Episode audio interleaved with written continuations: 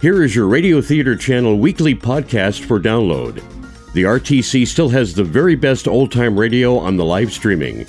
And if it's music you love, tune in to the R T C Music Channel, where this link and many others are on our website at old time radio listen dot com. Now, here's Jim. Hello and welcome to the R T C Weekly Download. I'm your host, Jim Dolan. Today, it's all about detectives. We'll be delving into Sam Spade, and Philip Marlowe is going to make an appearance. But first, it's Sam Spade and the Indian Caper from nineteen forty-nine. The Adventures of Sam Spade, Detective, brought to you by Wildroot Cream-Oil Hair Tonic, the non-alcoholic hair tonic that contains lanolin. Wildroot Cream-Oil, again and again, the choice of men and women and children, too.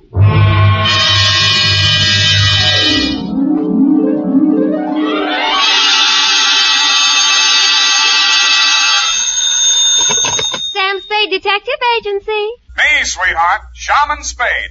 Shaman, not Sam? Uh, an old Indian word signifying wise man. And it's true, Effie. I'm a lot wiser man than I was yesterday at this time. Oh, really, Sam? Really, little papoose. Put on some war paint, a few turkey feathers, and your best open-toed moccasins. Where are we going, Sam? Why, to uh, Ted's teepee for a rousing repast of ground corn and dried buffalo meat. Oh, well. Uh, don't quibble, Effie. Get the wigwam ready, sharpen my tomahawk, and lay out my herringbone breechclout. I'll be right in to dictate the Sharkaga, uh, the uh, Shanagma, ah, the Indian Caper.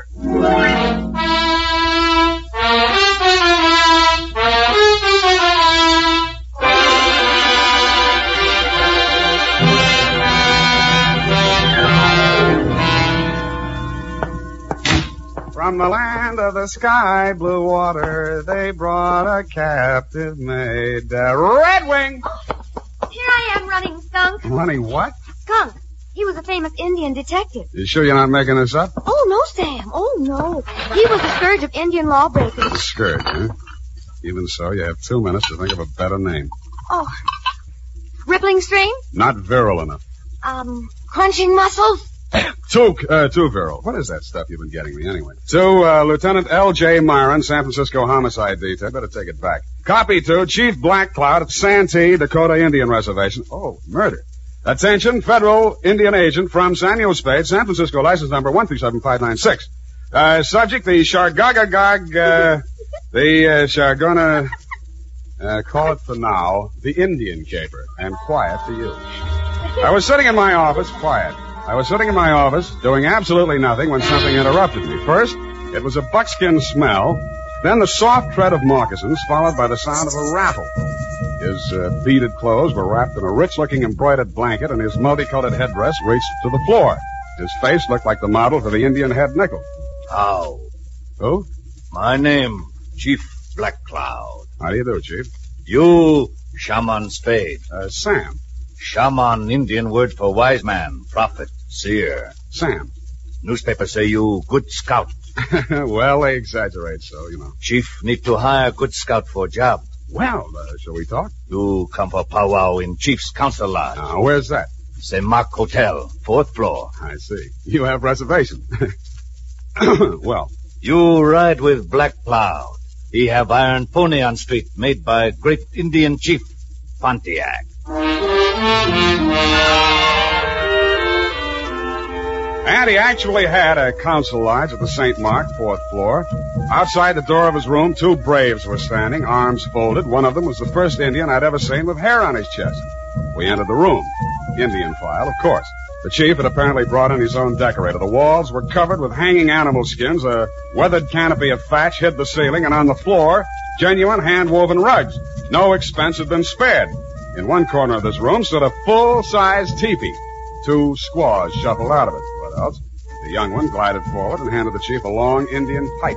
Shaman Spade, this fairest Indian maid of all, only person in world important to Black Cloud, name Little White Lilac. Uh, how do you do, Little White Lilac? It's nice to have you here. She wise, educated girl, graduate Smith College. Nice. All squaws out. Oh. All squaws out. Squaws no good at powwow. Well, you know best, Chief.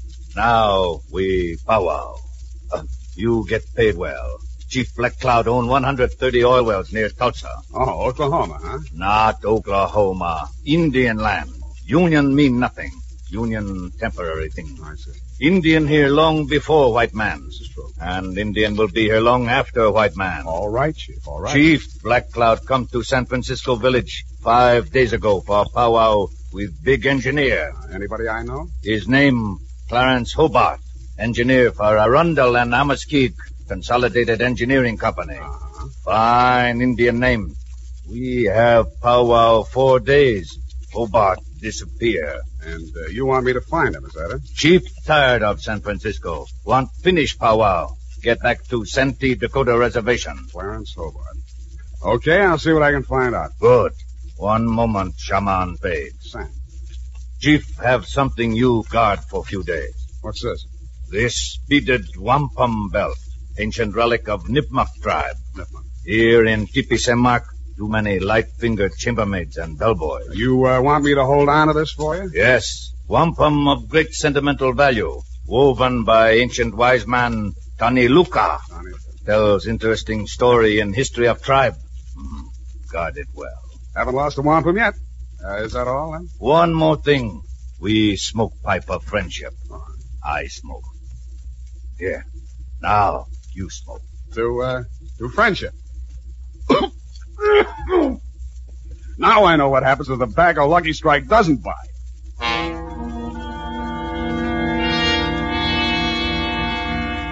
When I left Chief Black Cloud's fourth floor lodge, there was only one brave standing outside the door. The hairy-chested Indian was probably taking five. The wampum belt was about three feet long, made up of hundreds upon hundreds of little colored beads. They were woven into a picture pattern, very pretty. The interesting story undoubtedly could have been translated instantly and told fascinatingly by Red Ryder, but then he has a smart horse. I put the wampum belt in my pocket and headed for the offices of the Arundel and Amoskeag Consolidated Engineering Company. Fine old Indian names. I inquired about Clarence Hobart. They referred me to his partner, Anderson Watts. Hobart disappeared? Absurd. Why, you couldn't lose him if you wanted to. He's as wide as a barn door. Yeah, well, uh, Chief Black Cloud seems to think he is missing. Well, now, look here. Are you going to take an Indian's opinion over mine? I might. Well, just because he doesn't show up for an appointment doesn't mean he's disappeared. Why, one day when we were on a cantilever project in New Orleans... uh, yeah, some other time. If uh, Hobart hasn't disappeared, where would he be? Anywhere in the world. The man's unpredictable. Brilliant engineer, but moody. Oh. Every now and then he goes off alone to scheme up some fantastic thing like...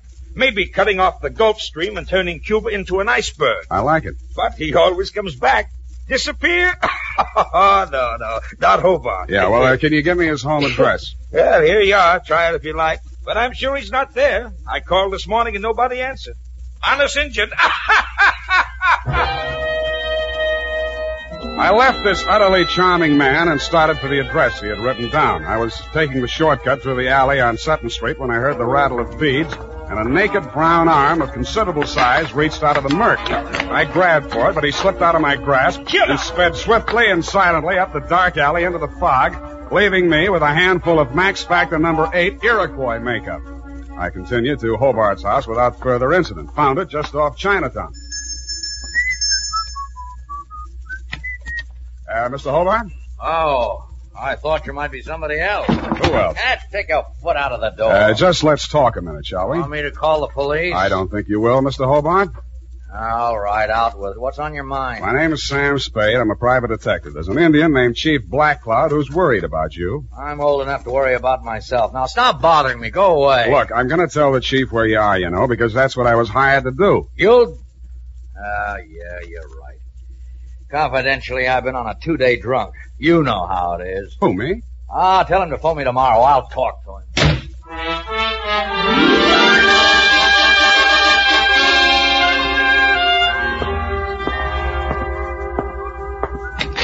Oh, hi, Sam. Hi, Sam. Hi, Hello, Sam. What are you doing here today? This is your day off. Oh, I just wanted to show you something. Effie, first do me a favor and put this wampum belt in the safe, will you? A wampum belt? Genuine Indian art. Oh, it's beautiful. Tells the story. You know what? Yeah. It'll go beautifully with... Oh, Sam, I forgot. Hmm? There's a girl waiting in your office. Well, good. Well, Sam, don't you want me to show you? And there was indeed a girl in my office. It was Little White Lilac, Chief Black Cloud's fairest Indian maid of all. Only a heap big change had taken place. She still had the Indian color, but gone was the headband, gone the buckskin dress, gone the squatting squaw, the Saint Mark teepee. Little White Lilac stood revealed in the thin disguise of a modern white woman's cocktail dress, complete with pale-faced twenty-carat perfume. It was a transformation worthy of a high-priced medicine man. But more surprises were to come. Hello. How? I've been waiting for you. Yeah, well, uh, Big Brave just returned from hunting party. You can drop the teepee talk. I'm civilized. Well, okay. What's on your civilized mind? Chief Black Cloud gave you a wampum belt. I want you to give it to me so I can destroy it. Uh-huh. Well, I uh, I gave my word to keep it, and I accepted the promise of money for its protection. Now, you wouldn't want me to be an Indian gift. I mean, violate my ethics, would you? Sam, if I must tell you, Chief Black Cloud is insane. Not if he keeps you around. Must we have these juvenile references to my personal beauty? Juvenile? Well, sorry. Uh, you are Indian, aren't you? Of course. I am a Nipmuc. Nipmuc. That wampum belt is secret to undreamed-of wealth, mm. greater than the fortunes of the ten richest families of this country. Wow. Chief Black Cloud is wealthy from oil, but that belt make him more powerful than the Bank of America. You mean he could take my car back? You think this is a joke, don't you? Well, I love the way you tell it, though. He's going to use it to destroy modern American civilization. Oh. To pay the white man back for what he did to the Indian. I see. He wants to start a giant Indian revolution. And you want to destroy the wampum to save all this, hmm? Exactly. And now you'll give it to me, won't you? Uh-uh. What happens in the next chapter? Sam, you have to believe me. Why? Why do you think the chief is here conferring with an engineer? He wants to get at that wealth. Hobart's going to make him wealthy? Now, really, Little White Lilac, isn't this all a little white lie? Sam... If I take you to Hobart and he confirms what I've said, will you believe me? I might. Come on.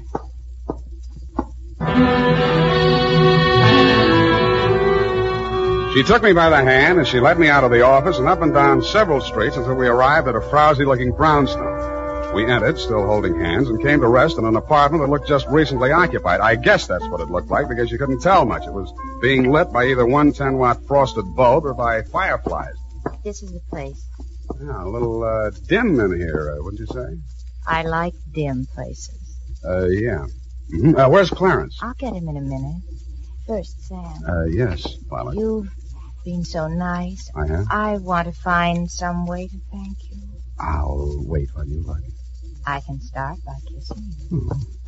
Please, mm-hmm. Sam. Oh!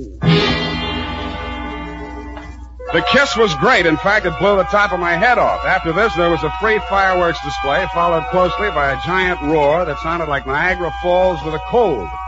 It was a short feature, followed by a long period of dark, black silence. When the curtain came up again, I was lying in an alleyway.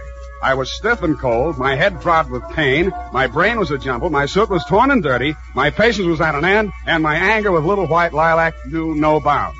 I uh, went down to the office and changed clothes and get a drink. The phone was already ringing when I opened the door. Sam Spade. This is Chief Black Cloud talking from Saint Mark Teepee. Yeah. What's on your mind, Chief? Ten minutes ago, bellboy delivered to Chief Black Cloud box. Inside box is scalp of Engineer Clarence Hobart. I hung up the phone, fell into my chair, snapped on the lights, and fell out of it again. My office had been massacred. The place had been ransacked thoroughly and looked like the morning after a Comanche smoker. And you guessed it, my safe had been drilled open. The ancient and valuable Nipmuc wampum belt was gone. At this point, I decided what Chief Black Cloud needed was a detective. Now, here's important news on good grooming. If you want the well-groomed look that helps you get ahead, socially and on the job, listen. Recently, thousands of people from coast to coast who bought Wildroot Cream-Oil for the first time were asked, how does Wildroot Cream-Oil compare with the hair tonic you previously used? The results were amazing. Better than four out of five who replied said they preferred Wildroot Cream-Oil. Remember, non-alcoholic Wildroot Cream-Oil contains lanolin. It grooms the hair naturally, relieves dryness, and removes loose, ugly dandruff. So if you want your hair to be more attractive than ever before, get the generous new twenty-five cent size of Wildroot Cream-Oil, America's leading hair tonic, on sale at all drug and toilet goods counters. It's also available in larger economy bottles and the handy new tube. Get Wildroot Cream-Oil, again and again, the choice of men who put good grooming first. By the way, smart girls use Wildroot Cream Oil, too, and mothers say it's grand for training children's hair.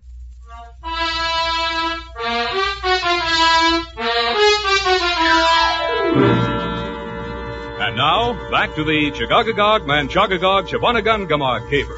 Tonight's adventure with Sam Spade.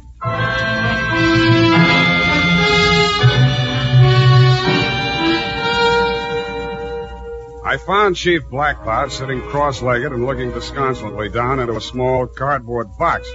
Both squaws, including Little White Lilac, were on one side of the room grinding corn. Lilac looked through me as if I didn't exist. I sat down next to the chief, looked into the box, and recoiled. It was a real, no imitation, twentieth century scalp, and the red hair was certainly Hobart's. Scalp comes with note.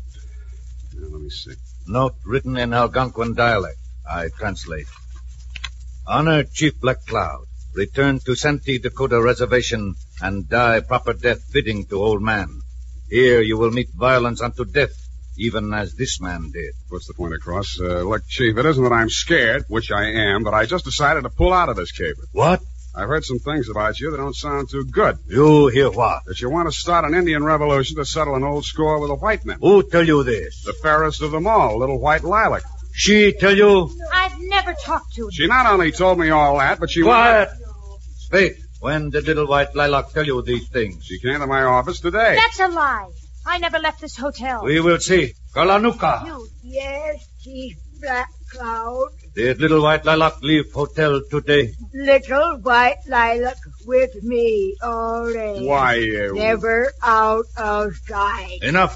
Go away. Kalanuka speak with tongue of truth. Little White Lilac, I have grown from baby. She also speak with tongue of truth. Somebody lie. Now look, Chief, I know what I'm talking about. You Chief does not need help of double-tongued man. Return wampum belt to me. I pay you. All right, I'll, uh... Well? Uh, Chief. Chief, heard enough lies. Return wampum uh, wait belt. Wait a minute, wait a minute. I got a small but biting bit of truth to relate. Somebody stole the wampum belt. Wampum belt gone? Somebody broke into my office, drilled the safe, and took it. You stole it. It was stolen from me. Return wampum or you'll not live until sundown. I'll return it if I can find it. Then you can pay me off and we'll call it even.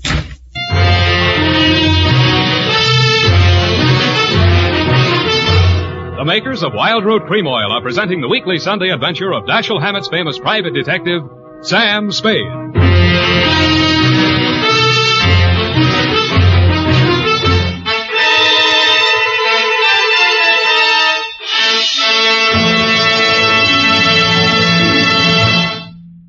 Now, here's important news on good grooming. If you want the well-groomed look that helps you get ahead, socially and on the job, listen. Recently, thousands of people from coast to coast who bought Wildroot Cream Oil for the first time were asked, how does Wildroot Cream Oil compare with the hair tonic you previously used? The results were amazing. Better than four out of five who replied said they preferred Wildroot Cream Oil. Remember, non-alcoholic Wildroot Cream Oil contains lanolin. It grooms the hair naturally, relieves dryness, and removes loose, ugly dandruff. So if you want your hair to be more attractive than ever before, get the generous new twenty-five cent size of Wildroot Cream Oil, America's leading hair tonic, on sale at all drug and toilet goods counters. It's also available in larger economy bottles and the handy new tube. By the way, smart girls use Wildroot Cream Oil too, and mothers say it's grand for training children's hair. Get Wildroot Cream Oil. Again and again, the choice of men and women and children too.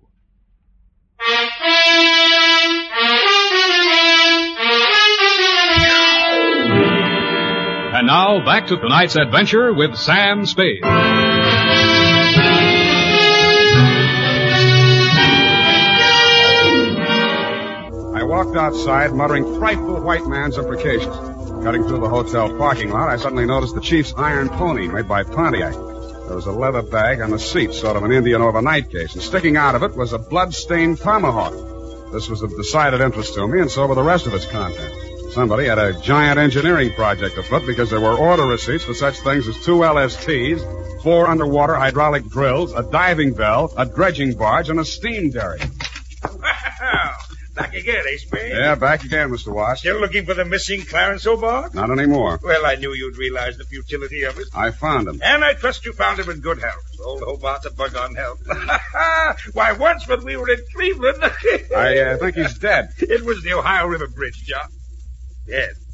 Did you say Hobart dead? Scalped, anyway. Uh, Mister Watts, what was Hobart working on with the chief? Well, I don't know exactly. Uh... Well, let's go look at his desk file and see if we can find out. In a bottom drawer, under a lot of miscellaneous papers, we found a large manila envelope marked Black Cloud. It contained some topographical surveys of an area containing a lake. On the back of one of the surveys was written in fine print a series of thirty-seven letters that looked like a whole group of Indian words strung together, or a code, or just doodling. It started out Chagaga something or other. I left Mister Watts sitting in his office with tears in his eyes, a new role for him, and made my weary way back to my place of business. Effie was standing in the middle of the office with a shocked look on her face. Sam, look at this office. How did it get like this? Oh, my files and everything. Come on, I'll help you pick things up. And again, by the way, uh, what are you doing here? It's still your day off. Well, when you were here last time, I wanted to show you something, but you were so anxious to get to that girl. All right, I'm here, and I'll look. What is it? The new suede coat. How do you like it? The color's rust. Well, I suppose... Effie. What? What's that you're wearing as a belt? Oh, now, don't be mad, Sam. I, I just had to. It went so well with the coat, and when I saw it, I couldn't... Chief Black Cloud's wampum belt. You didn't put it in the safe. No, Give Sam, it to don't me. Don't be mad, Give please. it to me. All right. Wait right here. I'll be gone for half an hour, and then I'll come back and take you out to the best dinner in town. Oh, I should go home and change first. I had taken only four steps down the hall, and somebody hit me from behind. I rolled, and he went with me. We fought a quick, quiet, and decisive fight. And at the end of it, I held him in an arm lock and let him back into my office. Come on. What happened, Sam? You're back early. I had an unexpected caller. Come in with me and take notes. Now, sit there. All right, all right. Now, who are you and what's on your mind? I'm nobody and I got nothing on my mind. Spring, you're one of the braves that guarded the chief. Yeah. And you're a phony Indian, lousy makeup, and Indians don't have hair in their chest. All right. My name's Grit Hammond. I'm a cowpoke. I should have stayed where I belong, out on the range. Well, why didn't you? Oh, once I said I'd do anything for that gal. Now I wish I hadn't. She brought me here. Why? Oh, oh. Well, it had something to do with buried treasure. She was going to give me a big cut. Where is it buried? I don't know. She was going to tell me.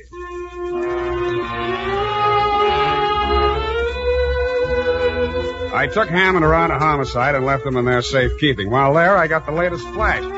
They had found Clarence Hobart dead and less scalp down by the waterfront. There were no clues except a blow on the back of the head and lipstick on his mouth, which was enough for me, having been through the same course myself. Then I proceeded to Saint Mark, fourth floor. Little White Lilac met me at the door. You can't see the chief. Why not? He's asleep. One side. No. When the chief sees what I've got, he'll wake up screaming his wampum. You have it? And with that, she pounced. I pushed her off, but she came back and got a hold of one end of the wampum and tried to pull it away from me, with disastrous results.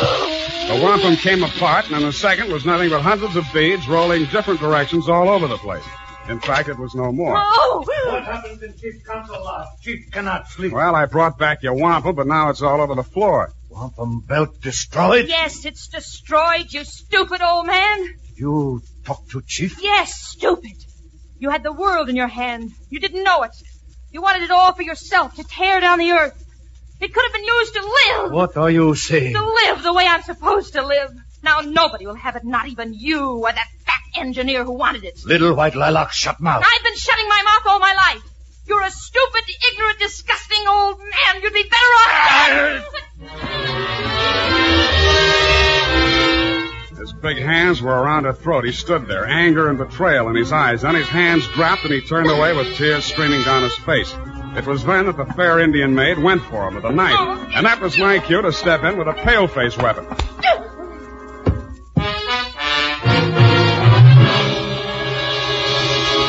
And now, listen to this. Not only Dad, but the whole family goes for America's favorite hair tonic, Wildroot Cream-Oil. Wildroot Cream Oil grooms your hair neatly and naturally, relieves dryness, removes loose, ugly dandruff. Get a family-size bottle or handy tube today, and ask your barber for a professional application of Wildroot Cream Oil Hair Tonic. Again and again, the choice of men and women and children, too. Little White Lilac.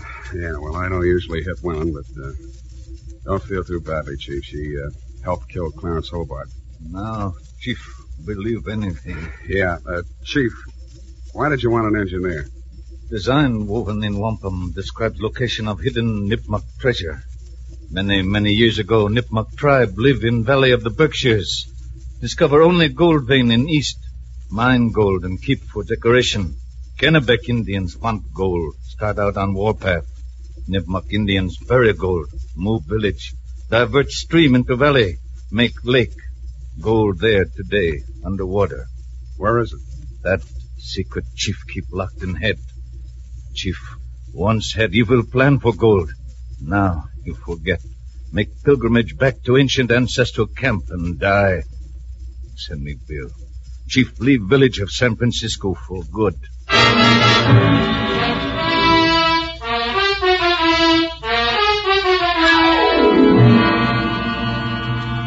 Period and a powwow. Oh, Sam, it's sad. It is, it is.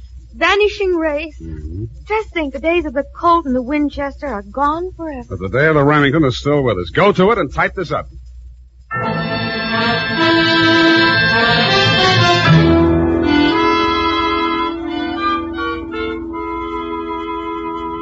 Well, it's all here, Sam, except one thing. How did the bloody tomahawk get in Chief Black Cloud's bag? A uh, little white lilac planted it there. If anything happened to the chief, she, as the only other living Nipmuc, would inherit the wampum. Well, she could have gotten the money by just waiting. Oh, shut up. Sam, hmm? You noticed anything about the report? Yeah. Hey, you got the name of the caper right. The, uh, Chagaga... Oh, what is it? Chagagagog, Manchagagog, Chabunamungamog caper. You've been going out with an elocution teacher. Oh, Sam.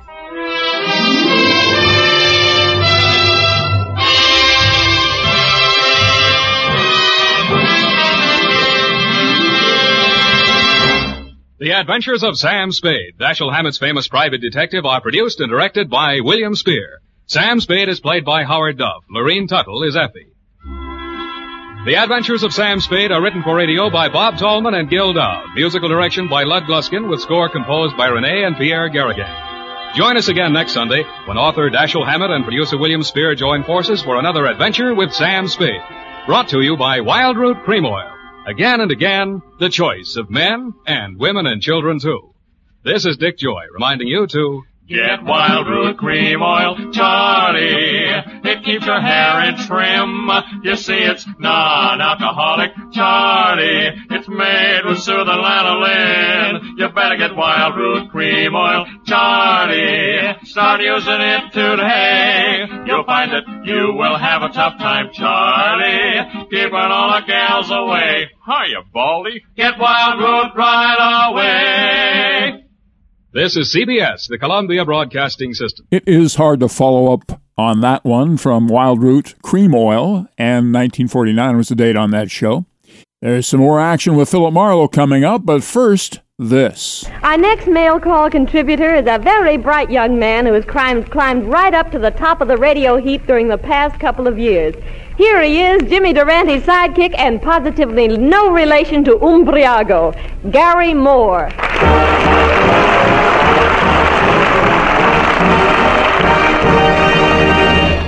Gary, I want you to know that I listen to your program all the time. I think it's just swell. In fact, it's one of the best on the air. Well, how do you like that? With all her beauty, she's intelligent, too. But thanks, Ann. At least ours is one of the few all-male shows left on the air. What do you mean? Well, look at all the women in radio today. There's one on every program. George Burns has Gracie Allen, Fibber McGee has Molly, and even Gabriel has his heater. Yes, things are going that way, by golly. Well, I guess I guess the time will soon be here, Ann, when women will talk, uh, will take over radio completely. But, gee, there's there's one program that I hope they don't change. Which one is that? Well, one of these days you'll turn on your radio, and I'm afraid this is what you'll hear. Missus District Attorney. Champion of the people, defender of the truth. And say, what a neck in a rumble seat. At your district attorney's office, the wheels of justice are grinding in their relentless fashion. Good morning, Missus District Attorney. Oh, come in, Mister Miller. Did you bring the files? Yes, Chief. Well, don't just stand there. Give me a manicure.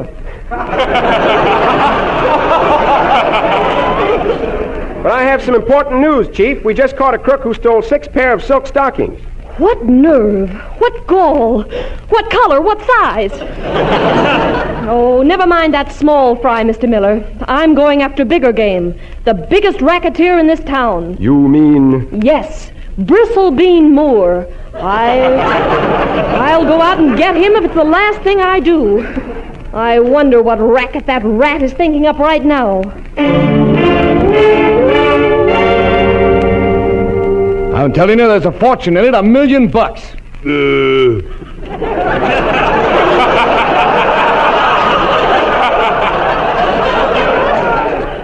are, are you sure about that, Bristlebeard? I'm positive, just as sure as your name is Harry the Brain. Huh? Oh, yeah, that is my name, ain't it? Yes. Look, counterfeiting is foolproof if you do it right. When we got caught with those phony five dollar bills, it was your fault. Well, what did I do? I told you a hundred times, put on Lincoln's picture, not Superman's. But I never read Lincoln. Well, now this time, this time we can't get caught. We're going to counterfeit pennies. Uh, whose picture is on them? Lincoln's. Well, here we go again. Listen, you're wrong, Brain. It's a perfect plan. Who'd suspect that we'd counterfeit, of all things, pennies? And the best part of it is each phony penny will cost us only two cents to make. Yeah, well, it costs you two cents to make a penny? That's right. Don't we lose money that way? No, we fool around with the books. Yeah.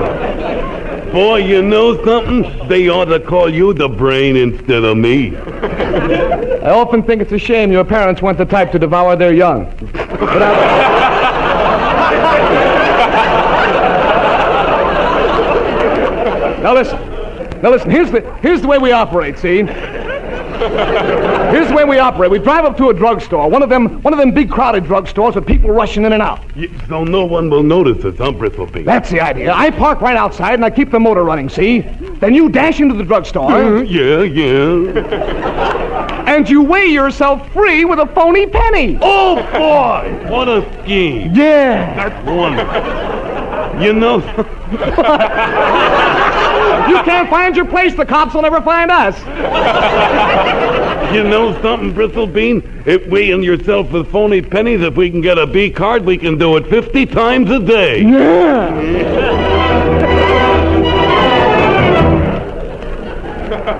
We've got to put a stop to this racket, Chief.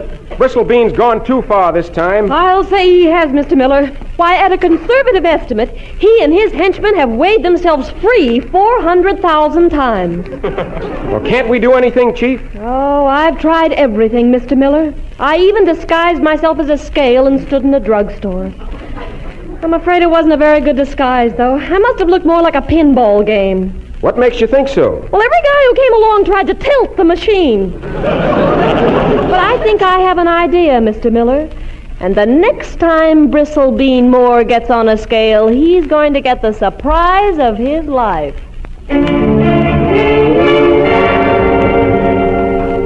Listen, Brain, I've been looking over the books for the past week. There's something wrong, Brain. You're not getting rid of enough pennies. Well, I can't help it, Bristlebeard. The pennies keep coming back. They keep coming back? Yeah. I'm starting to guess my weight now. Well, it looks like I'll have to handle the whole job myself. Give me the pennies we made last night. Yeah, here you are, Chief.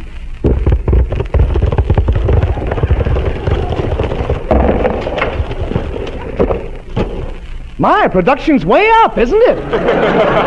Yes, the, the swing shift is doing wonders. Yes. Well, I, I'm going into that drugstore and get rid of those slugs. You wait outside here. Yeah. Well, there's the scale. Nobody's watching. Here goes.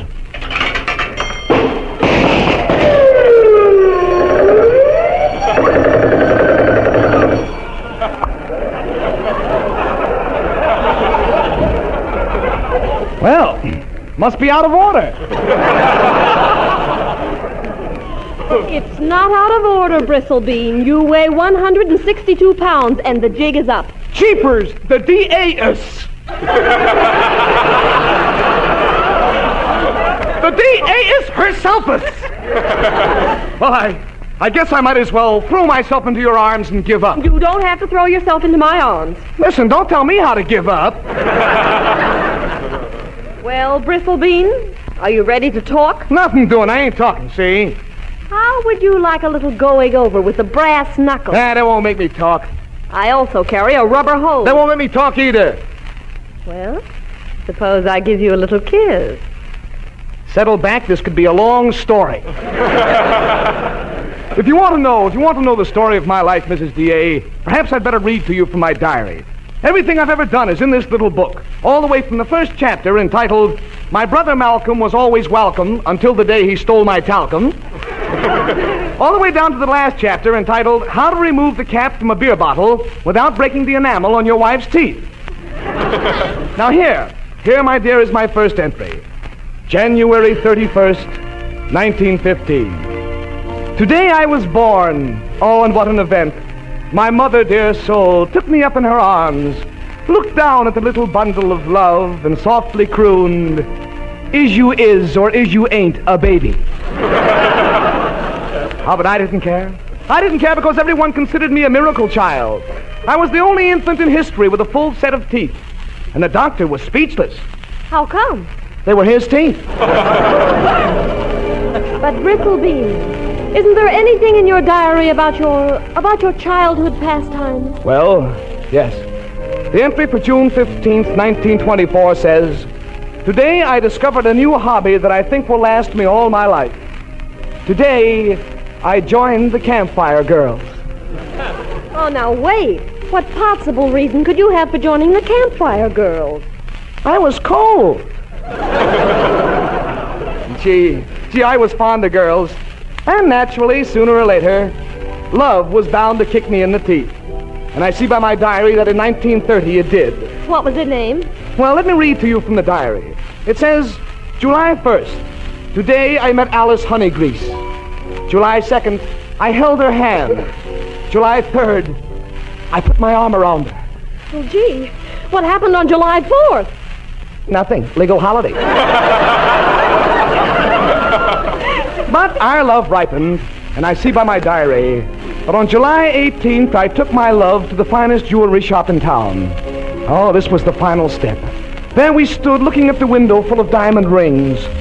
She pointed to a three-carat solitaire, and I squeezed her tiny hand and said, Grab it and run! The cops are coming!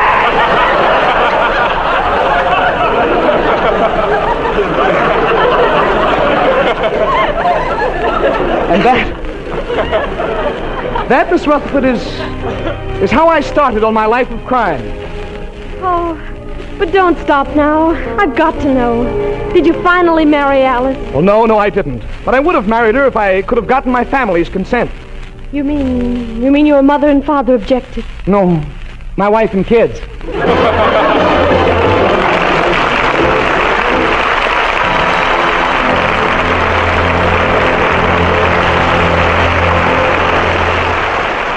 Garry Moore and Missus District Attorney. Now it's time for that tough guy, that detective, that Philip Marlowe, in Vital Statistic from nineteen fifty. Get this and get it straight. Crime is a sucker's road, and those who travel it wind up in the gutter, the prison, or the grave. This time a car hop knocked me down a flight of stairs. An honest woman was strangled by a green silk sash, and a simpering dandy was shot to death. All because of a run-of-the-mill accident five hundred miles away. It happened like this. From the pen of Raymond Chandler, outstanding author of crime fiction, comes his most famous character in The Adventures of Philip Marlowe.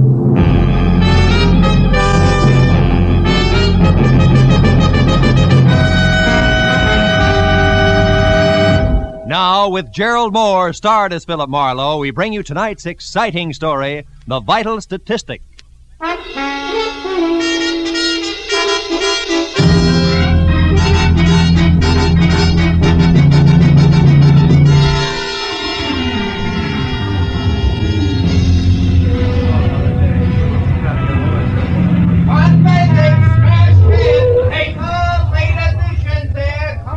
Hey, boy, Give me a paper, will you? Paper, mister? Yes, sir. What do you like? Races, comics, and classified. How about some news? Star, here you are. Thank you. Paper! Get out of my way! Hey, wait! Hey, take it easy. Drive away from here. Fast. Oh, wait a minute. Wait a minute. What is this? You've got to help me. I'm being followed. Oh, just a minute, sister. I think the you better... The light's green. Drive. Will you hurry, please? Okay, okay. She was streamlined. From close-cropped hair, the color of a smoky sunset, to low-heeled slippers brocaded in bronze. And in between, a dress that conformed as close and smooth as lacquer on a Chinese vase. I made four turns in four blocks and pulled into the curb and stopped. She stabbed a look at me with a pair of sharp, jade green eyes that said life had always been nothing but a calculated risk. Then she stepped out of the car and smiled. You were a big help, brother. Thanks, and goodbye. Uh-uh, not just like that, baby. Come here. I don't like being left out on a limb. Now, look, you did me a favor, okay, but we drop it right here. It's trouble. You wouldn't like it. On the contrary, it's business, like keeping my own nose clean. I'm a private detective, but I didn't issue any invitation for you to jump into my car. A private detective? Yeah, who's chasing you, baby? The law? You can tell me out here on the street or inside over a drink. I'll take the drink. I need it. Oh. Maybe I need you, too. This might be a break. I'm Missus Terry LeBar, and you're, um... Marlowe, Philip Marlowe. Who are you running from, Missus LeBar? A woman in slacks. I don't know who she is or why she's following me, but every time I look back, she's there. This is the second day.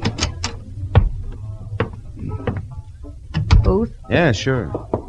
Say, look, why haven't you talked it over with your local policeman? Are you working for me, private detective? It all depends. All right. I'm a merchant, Chinese silks. Not a little shop for six percent profit, but wholesale quick with cash at forty percent. Uh-huh. So what's the point? No police.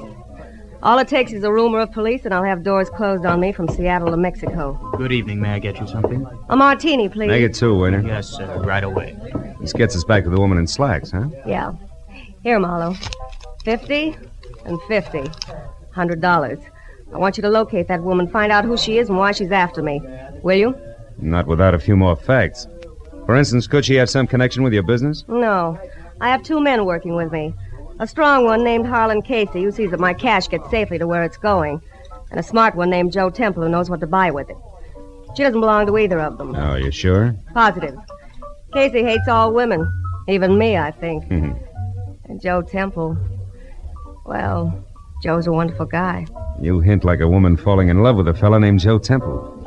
Care to talk about it further? Why not? Temple and Casey have been in San Francisco all week on a deal. A big deal that'll make or break us. Every cent I have is tied up in it. Oh. Well, what about you and Joe Temple? Yeah. Well, perhaps this will explain. I planned to go away this weekend, but I changed my mind because I didn't want to miss his letters. I know it sounds funny, but it's true. Those must be some letters. They are. Like the one I got this morning. It's half business, all right. Complete account of how hard he and Casey worked for me yesterday in San Francisco. But the rest of it is to me. Personally. I don't want to sound old-fashioned, Missus LeBar, but what about... My husband? Yeah, yeah. That was a mistake I couldn't live with. One thing I can't stand, Marlowe, is being lied to. It leaves me vindictive. I'm suing for divorce right now.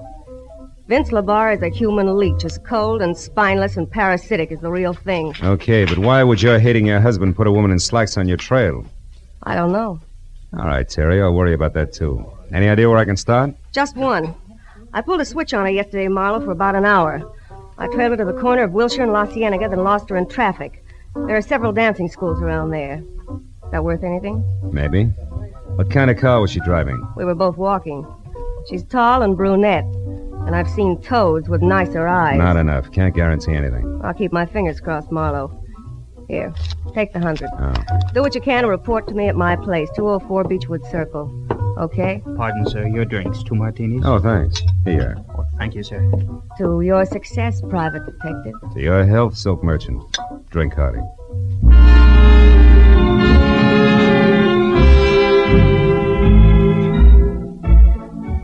Slugging it down was no way to treat a good dry martini, but I figured it was time I was on my way.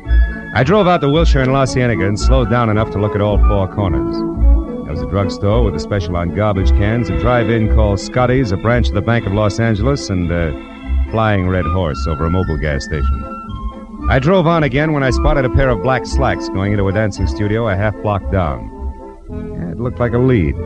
But after two hours of staring at knobby knees and shorts and bulging hips and bloomers, all knocking themselves out for a mythical Klieg-lighted future, I was finally convinced that it was a dead end.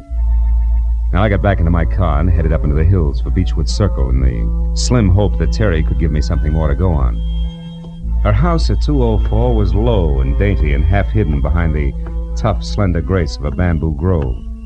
The walk was guarded by a white marble lion of Korea, and the front door, when I finally found it, turned out to be a sliding panel in a wall of oriental lattice work. As the door slid open, I was looking down the barrel of a snub-nosed pistol, held very steady in the hands of a hard-eyed brunette, in a pair of black slacks. You've been looking high and low for me, haven't you, Peeper? Ever since you left that dame. I might have been. You're not the brightest character in the world, in spite of what you and your friends think. I spotted your car when she got in. It wasn't too tough to tag. Where's Terry? Sleeping off a hangover from better days. Skip the chatter. Where is she? Come on in and look.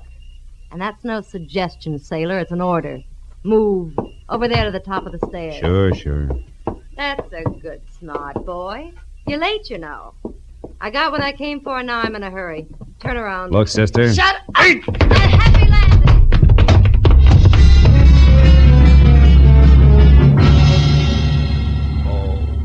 Oh. Oh, there were ten stairs down to the basement. And with a shove reinforced by the forty-five, I hit all but the first three. By the time I worked all the kinks out and was back upstairs again, she was gone. I started through the house, then slowly from one room to another, turning on lights as I went, looking for what I knew was going to be a very sick client. When I got as far as the study where somebody had gone through the desk drawers with what must have been a snowplow, and I still hadn't found Terry, I got that numb feeling in my stomach. I started out a side door that opened into the patio. But then I heard a whistle from the front walk. I cut back through the house instead and waited near the door. Terry! Hey, Terry, can I come in? It's Little Joe, the Frisco kid. What happened to your weekend trip, honey? I... Who are you? What do you want? Hiya, Temple. How do you know me? Missus LeBar hired me today just after she canceled her weekend. She gave me a rundown. She hired you? What do you mean? I'm a private detective named Marlowe. Why would she hire you? Because she was being followed by a brunette in slacks. She didn't like it, and that's all the information you're going to get, so relax. You say Terry isn't here? Isn't home? Not so far, no. Come on back here to the study, Temple. I want you to look at something. Somebody's gone through the desk in an awful hurry. Yeah. Yeah, I see what you mean. Maybe you know something about what's missing, huh? You and Missus LeBar were fairly close, from what I'm told. The letters. The letters are gone. Terry kept my letters in this bottom drawer. Ah. By the way, Temple, where's your sidekick, Harlan Casey? Oh, I don't know. We, we both left San Francisco yesterday. He hates to fly, so I assume he took a train. He ought to be here in L A now. I... Well, you don't think Casey's mixed up in this, do you? I don't know. It could be. Vince LeBar. That's who it was that got those letters. It was Vince LeBar. They were really love letters. The business part was nothing. And LeBar is the dog-in-the-manger kind of guy who wants everyone to be unhappy if he that is. That fits. That fits, Temple. With a smart lawyer, your letters to Terry becomes grade-A material for a countersuit for divorce. Sure, he could make it stick and also get a fat settlement under community property laws. Now, listen, here's what you've Marlowe. got... Marlowe. Marlowe, it's... It's Terry. Terry! Temple, Terry! Wait! Terry. Look at her, Marlowe. Look at her! She... She's dead.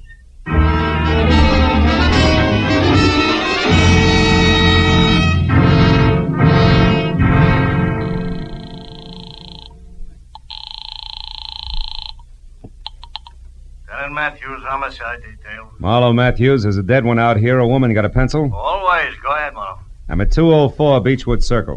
The woman was a client. Circle. Yeah, go on. She was strangled with a green silk sash in my loungy pajamas, Matthews, sometime within the last, uh, I'd say, hour. Yeah. Her name was Terry LeBar. Hey, wait, wait. And Terry I... LeBar. Wait a minute, Marlowe. Listen, we got a teletype here from a sheriff in Empire, Oregon, come in five minutes ago. So? Oh, wait a minute.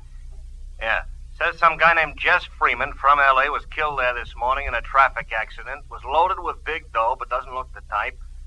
The only other identification on him was a business card from one Terry LeBar. Yeah. You got a helpful answer for that? Wait a minute, wait a minute.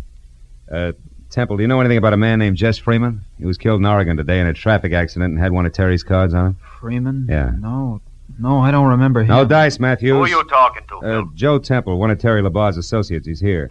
Never heard of Jess Freeman. Yeah. Okay, Marlowe. Uh-huh. No, they sent his prints to Washington. A tattoo says he was in the Navy once. They'll pin him down. Now, uh, about out there, any idea who killed him? Yeah, maybe a brunette in slacks. I think I know where to find her. Well, that's dandy. Sit down until we get there, Molly. I'll be right out. Uh, wait a minute, Lieutenant. What? Look, right now it's only a hunch, but if I move fast and quiet, I might be able to develop it into something worthwhile, okay? Uh, okay, but keep in touch, Phil. Yeah, yeah. I still can't believe it about Terry Marlowe. Now, I... look, look, why don't you just go home and take it easy? I'll tell Lieutenant Matthews where he can find you, huh? Thanks. Uh, thirteen ten Marlborough Drive. Right. Now, tell me, you know where Vince LeBar lives? Yeah, yeah, the Laverne Apartments on Rossmore. Uh-huh. He's got a suite on the top floor, seven A. seven A. And uh, if it's any help, he drives a new green Nash sedan. But I thought you said that it was that brunette who... I did, I did. And if Vince LeBar can't lead me to the lady in long pants, I'll eat my shirt. What's more, Matthews will see to it personally.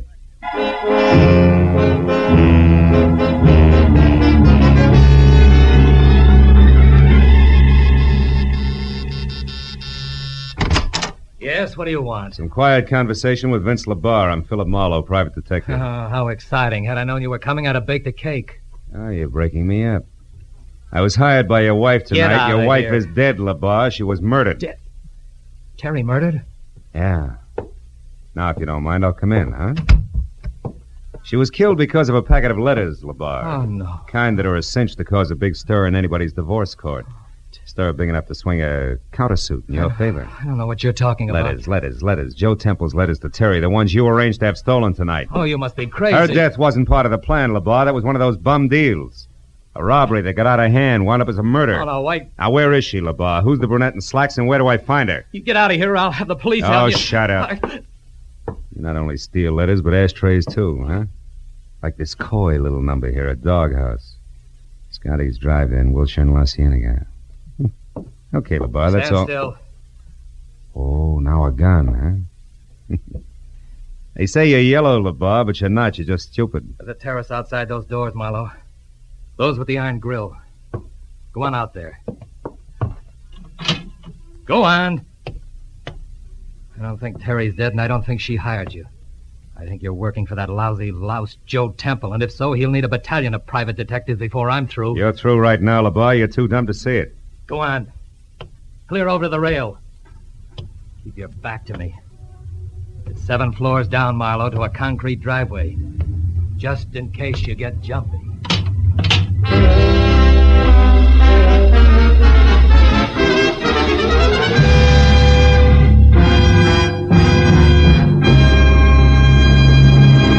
In just a moment, the second act of Philip Marlowe. But first, most people like to know what to expect. But on at least one C B S show, a great part of the fun is in what turns up on the spur of the moment. That show is Groucho Marx's great quiz, You Bet Your Life, heard every Wednesday night on most of these same C B S stations. Now, with our star, Gerald Moore, we return to the second act of Philip Marlowe and tonight's story, The Vital Statistic.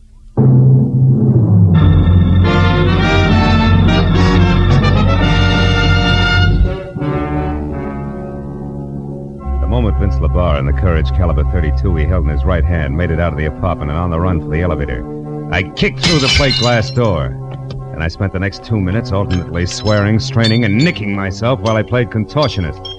In and out of the fancy snake grill work on my wrought iron cage until finally I reached the inside handle. And I was free out and over to the telephone in a big hurry, because for my money the icing on LeBar's voice left Joe Temple someplace on the short side. What the life insurance people call good risk. Hello? Marlowe, Temple, listen hard. Your life's in danger. What? LeBar, you had him tagged from the first. He's after those letters, all right. But what about the girl in slacks? Well, I think she might have a connection with a drive-in on Wilshire and La Cienega, a place called Scotty's Inn. I'm going to check it. Now, tell me, any word from Terry's muscle man yet? Harlan Casey? Yeah. No, nothing, Marlowe. But look, can't I meet you and talk to you? No, no. Vince LeBar had a gun and a short temper when he left here. I'll make his work any easier. Just stay away from open windows, Temple. I'll call you.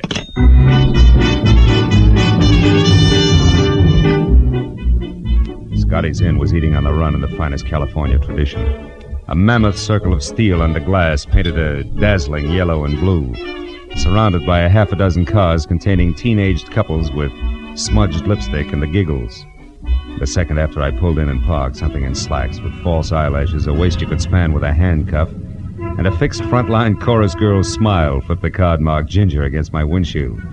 Handed me a menu that still had the froth from an earlier customer's milkshake in one corner. What'll it be, mister? Just coffee, Ginger. Cream? Uh-uh, information.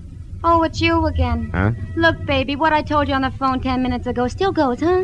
About what? About Rose Facetta, the girl you described. Long black hair, a nice shape. You're infatuated, but you don't know the name and address. So I was nice. I gave the name, told you to look the address up in the phone book, period. Don't be so lazy, baby. Wait a minute, Ginger. I didn't call you before, but that dime cup of coffee will bring you a ten-buck tip if you tell me who did. Hey, you want the guy who called. I don't know any names, but you're not him. Hmm. He didn't talk up like you do. But what's all the fuss, baby? Rose Facetta's got a guy. She's spoken for. Besides, a handsome fellow sweetheart, like you should... Sweetheart, sweetheart, hmm? This is business, strictly, believe me. Oh. What's the address? Come on. twenty-four twenty-eight Havenhurst Drive, bottom floor. Thanks. Here. Here's a ten I promised you. No, never mind. Hmm? The name was free to him, so why should I charge you? Besides... Besides what? I like the way you said sweetheart. Come on back sometime, will you, baby, when you want more than coffee? Okay. When I want more than coffee and less than murder, I will. Stay out of it, Ginger. It was definite double talk, but the effect was what I wanted. Ginger with mouth wide open and staring after me like my ears were on backwards. That way, she might be scared out of making a simple curiosity-spike telephone call to the popular Rose Facetta, which would trumpet my arrival loud, clear, and prematurely. Ten minutes later, I was parked away from number twenty-eight twenty-four, Havenhurst. As I got out of my car and started toward the place, I found Vince LeBar's green sedan on the opposite side of the street and carefully tucked into the shadows of a pair of long-haired pepper trees. It was a good time for me to be careful. So when I knocked on the front door, which showed yellow light at the threshold and was the starting point for something not too close to music, I did it with the butt end of my thirty-eight. Yeah, who is it? Ziggy, friend of Ginger's. She asked me to deliver you a message, Rose. Oh, all right. What's the message, friend?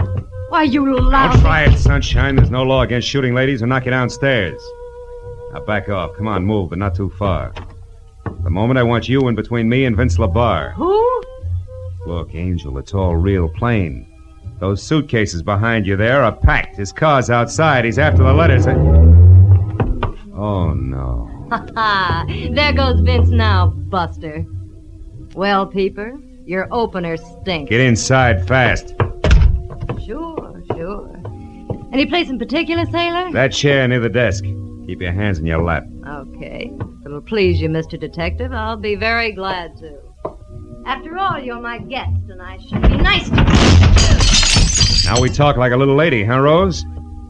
Vince LeBar picked up the letters from you as scheduled, and you're getting ready to run because you killed Terry, and you'd rather not be around for the question and answer period, right? I didn't kill her. I I just knocked her down. No. You didn't kill her. You just slowed down her breathing somewhat with a pajama sash. You're wrong, copper. I Skip only... it. Doesn't add any other way. Go on, answer it. Who is it? Mister Shirley. What's going on in there, Mister Setter? Landlord? No, the jerk who lives in the top half of this place, along with a few thousand Mister French Mister If you don't open this door, I'm going to call the police. I distinctly heard a noise, and I... Come on in, Mister Shirley. Well, what... Well, what's going on in here? Who are you? Never mind that now. Get on the phone and call the police. Huh? Oh. Oh, yes, of course. Yes, certainly. Oh. Operator. Oh, operator. I want the police. twenty-eight twenty-four Havenhurst. Look, Drive. Hero. Yes. You're a little mixed up about some things. Yeah, and you're just the kid to straighten me out. Those letters you got at Terry's place were written by Joe Temple. All right. Was your boyfriend Vince heading for Temple when he left here? I can't... Try hard, sister. Oh. All right, all right. Maybe he was. Now leave me alone. Not quite. Hey, you, Mister Shirley. Oh, yes? In that desk next to you, there's a gun. Keep it on until the law arrives. Oh. Ladies wanted for murder. Well, yes, but what if she should... Yeah, then shoot, Shirley, fast. Because if you don't, she'll kill you. Tell the cops I'll fill in the blanks later. Oh, now, now, wait. Why must you leave? Why don't we both watch? Because a guy named Joe Temple needs my help a lot more than you do.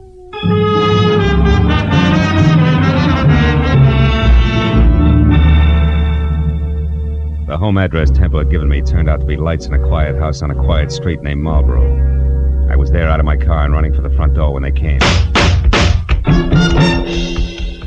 I chucked my gun out of the holster, got close into the building, and moved up until I was on a line with a pair of half-open patio doors. And I saw something I hadn't expected. On the floor that was littered with a broken lamp, pieces of vase, and overturned furniture was Vince LeBar, doubled up, dead. And standing over him, his face the color of soft cement, a thirty-two dangling in his limp right hand, was Joe Temple. When he saw me, he tried to talk, but the words jammed in his throat. When I stepped into the room, he began to tremble. Marlowe. I, I shot him. I couldn't help it. He was gonna... Sit down, Temple. Get hold of yourself. You got any brandy around? Over on that table near the phone. No. He was out of his mind, Marlowe. An absolute maniac. He said he was gonna kill me. So you lunged for him, there was a fight, and you came up with the gun, huh? Yeah. And when he started for me again, I, I pulled the trigger. And then I did it again. And a third time. Yeah, yeah, here, here. Drink this. He brought the letters back, Marlowe. They're inside on the floor where he threw them. He said they didn't mean anything anymore. That he and that girl in the slacks had taken care of Terry. Take it easy, Temple, easy. He seemed to go crazy. He said I was a wife stealer, the cause of his trouble, and that I deserved death. Well, that's when I jumped at him. It was terrible, Marlowe. Yeah. Well, between the two of us, we've just about got all the answers, which is usually a good time to call the police, huh? Well, what do you mean, just about got all the answers, Marlowe? What else is there? Jess Freeman, the guy Lieutenant Matthews told us about when we were over at Terry's place, remember? Oh, yes, that traffic crash in Empire, Oregon. But why should that figure in this, Marlowe? It shouldn't, but uh, I think it does. Homicide, Detective Lieutenant Matthews speaking. Marlowe Matthews, uh, another dead one on the Terry LeBar case. Oh, no. Yeah, Vince LeBar, her husband, he was shot. Uh, who did it, Marlowe, do you know? Yeah, a guy named Joe Temple. It was self-defense. We're coming in, Matthews. I'll take that gun, Temple. You get the letters. Let's go. When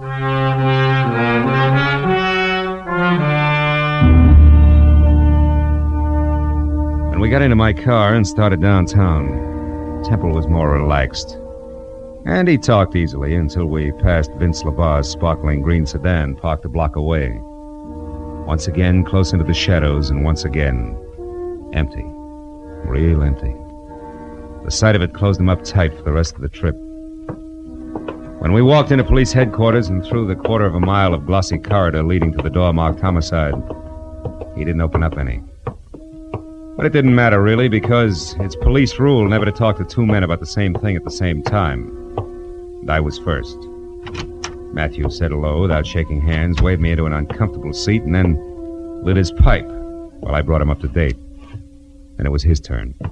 So Rose Facetta killed Terry LeBar so that she could get the letters Joe Temple had written, huh? Mm-hmm.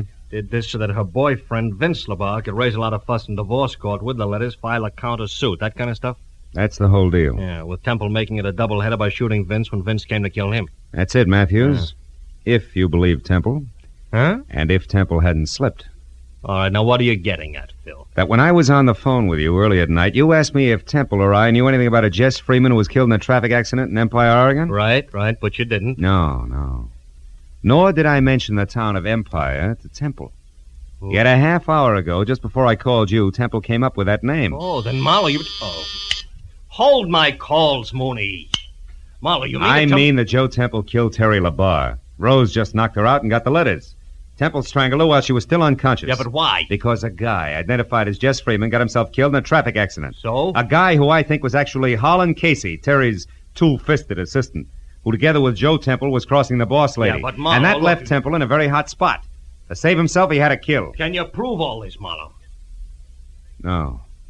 Not a word of it. It's conjecture. But conjecture that fits, Matthews. Yeah. When Temple found Terry unconscious in the garden, that was his chance. He took it. Now, look, Phil. Phil, you're guessing at ninety percent. Sure, sure I'm guessing. But not in the dark. I know how these guys think and act. I've done too many cases not to know. Now, listen for a minute, will you, Matthews? Phil, I gotta have facts. All right, okay. Now, look. Temple had to get those letters back, right? Yeah, yeah. yeah. And the last one in particular, because in the last one, this is the way it's got to figure. He had lied to Terry about being in San Francisco with Casey yesterday, when actually Casey was in Empire, Oregon. Yeah, when Casey was killed up there, the fact was bound to come out. Yeah, it's uh, it's a good reason. Matthews, will you let me finish, please?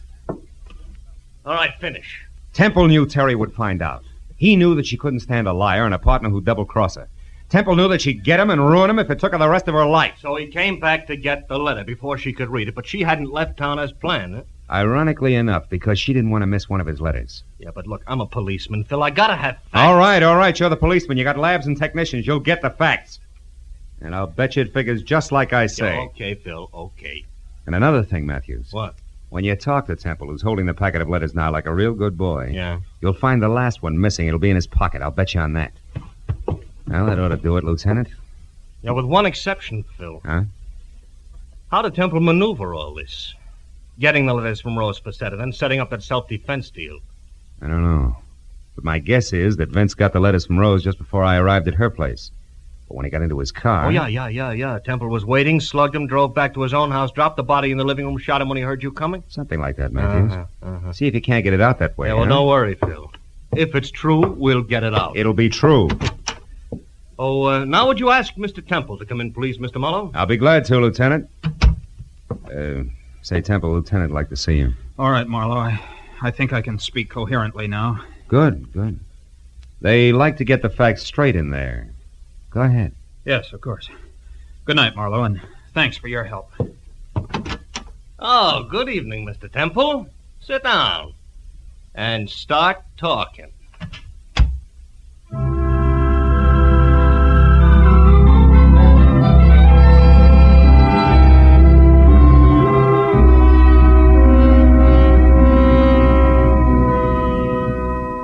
I got into my car, the new day was starting to push the black out of the sky. And the early morning air smelled fresh and cool and clean. Yeah, the whole night had been confused and complicated. But I knew that by the time Matthews had finished with Temple, there'd be no questions left unanswered. That would be great, wouldn't it? If everything could be that way. No questions left unanswered.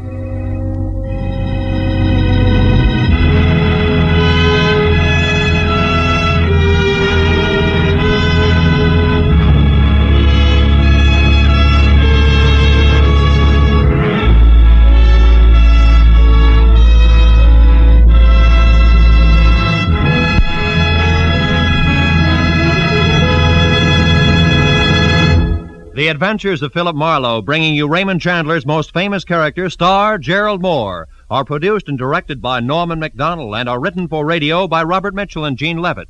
Gerald Moore may currently be seen starring in Republic's The Blonde Bandit. Featured in the cast were Charlotte Lawrence, Elliot Reed, Dora Singleton, Georgia Ellis, Bill Lally, and Hugh Thomas. Detective Lieutenant Matthews is played by Larry Dobkin. The special music is composed and conducted by Richard Arant. Be sure and be with us again next week when Philip Marlowe says... This time a bride-to-be, a corpse in a plush bungalow, and a southern drawl behind a gun all had one thing in common. They moved through the same deep shadow.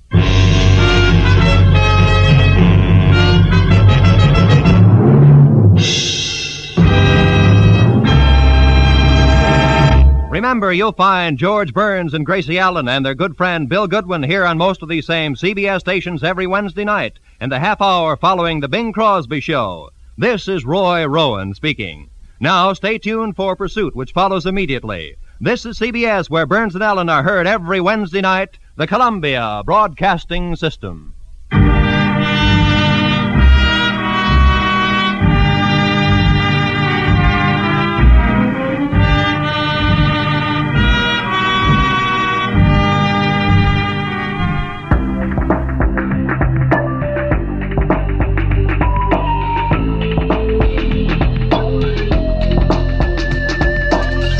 That's it for this week. We'll be back next week with more old-time radio. I hope you can join us then. Till then, this is Jim Dolan thanking you for listening.